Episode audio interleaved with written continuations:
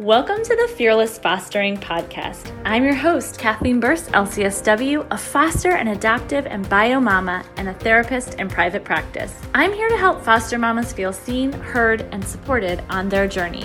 From quick, actionable steps to make your foster care journey easier to interviews with foster and adoptive mamas, the Fearless Fostering Podcast delivers education and encouragement weekly. So let's get started.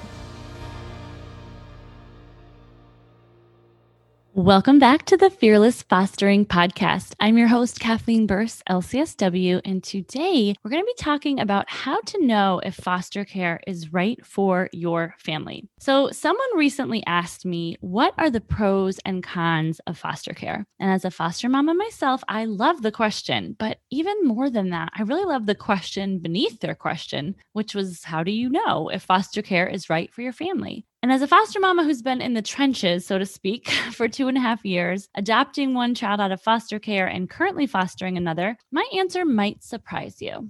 There are no cons of foster care. And this answer probably is most surprising to people who haven't been involved with foster care themselves, or maybe who don't know much about the foster care process. So let me start with the pros, which I think are a little more obvious. So here here we go. There are innocent, sweet children that need a loving home and a safe place to live.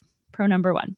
Pro number 2, you can make a difference in their lives. Our pastor once referred to the Dr. Martin Luther King Jr. sermon on the Good Samaritan. And he preached that every person who walked by the man laying on the side of the road thought to themselves, What will happen to me if I stop and help this man? But the Good Samaritan thought, what will happen to him if I don't? And for myself and my family, that's been the answer to how we knew that foster care is absolutely right for our family. Yes, of course, we could worry about what's going to happen to ourselves, to our family, to our biological children if we do foster care. And I'm not saying that we never have, we definitely have. But the question remains what will happen to those children in the foster care system if we don't step up as foster parents?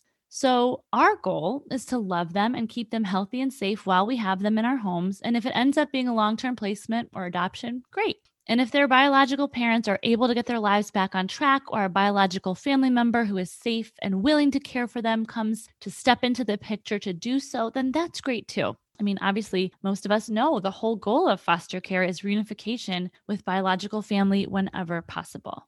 So both are a win. There's no cons. Both are beautiful endings to a story that started out broken. Now, for the sake of full disclosure, I will add this. While I say there are no cons to foster care, I will also say there are certainly many difficult things about it. But if you think about it, it's impossible to live a life free of difficulties. Anytime you care for anyone, there's risk involved. The care that I gave to my biological children before we ever fostered or set out on the path to adoption was also very hard. I definitely experienced my share of hardship as a young mother caring for babies and toddlers. I think we all do, right? Truthfully, that phase of my life stretched me to what I thought was my limit back then. And honestly, I think one of the coolest things about foster care is that it stretches you to a new limit. And some of you may hear that and be like, okay, that sounds like a con, but I promise you it is definitely a pro. Because while it's not comfortable to be stretched to your limit, that's how we know we're living full life. We could take the opposite approach and avoid anything that could stretch us or grow us. I think by doing that, we rob ourselves of the opportunity to experience greater joy and deeper love than we would have ever thought possible. So, in summary, there are no cons to foster care, and there are hard parts to every hard thing that we do. I would never discourage anyone who's wondering if foster care is right for their family by saying something like, you'd better think twice before you actually do it. But I would, however, encourage anyone who's exploring foster care for their family to make a calculated decision for your family and certainly decide together what is best for your family. So, here are a few things to consider as you do just that. Number one is Is your family currently dealing with a major trauma or loss?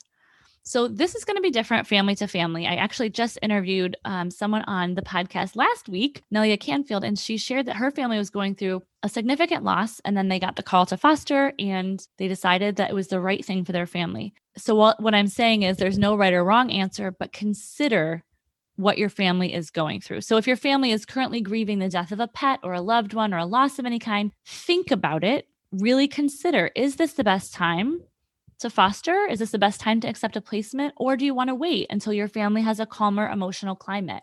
If you have recently experienced loss or heartbreak of any kind, just make sure you have a handle on that before you invite a big change like foster care into your home or a foster child into your home. And I honestly just highly recommend talking to a therapist or trusted family member or family friend to get their honest feedback on what your family might be able to handle right now. Because again, it's going to be different for everyone. It might be just the thing for your family to get back on track after grieving a loss, or you might say, you know what, we're really not there right now. You can always choose to do foster care down the road and you're going to likely have a better experience when you have more confidence that your family is ready for another big change and potentially another loss, right? So, number two is talk to your biological kids if you have them. So, one of the main concerns that I hear about foster care is regarding biological children already in the home, which is completely valid. And I totally encourage you to talk to your children about foster care at each step of the journey. There are definitely age appropriate ways to discuss why a child may need a foster home, why you're considering it, and what it might feel like when a new child enters your family. So allow your children to express themselves freely and assure them that this is an ongoing family conversation. Definitely want to invite them into it as much as possible. And then lastly, I'll say this start with one class. If you're not sure if foster care is right for your family, that's okay.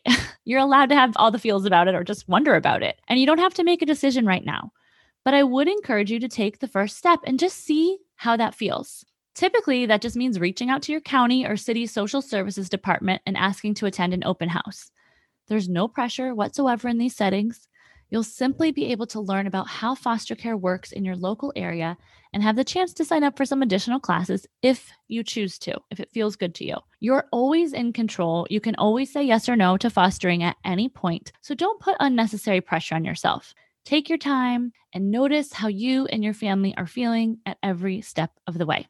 So, thank you for tuning in today. I hope this was helpful. I want to let you know, just before we wrap up, that I have an amazing resource for free on my website, fearlessfostering.com. It is a free class called How to Stop Yelling at the People You Love. And in it, I kind of just go deep dive into all the ways that we can really get our own emotions in check and make sure that we're operating in a very mentally healthy place so that our loved ones can as well, and so that our emotions don't spill out over onto them. So you can check that out for free on fearlessfostering.com. Thanks so much for tuning in, and I'll talk to you soon.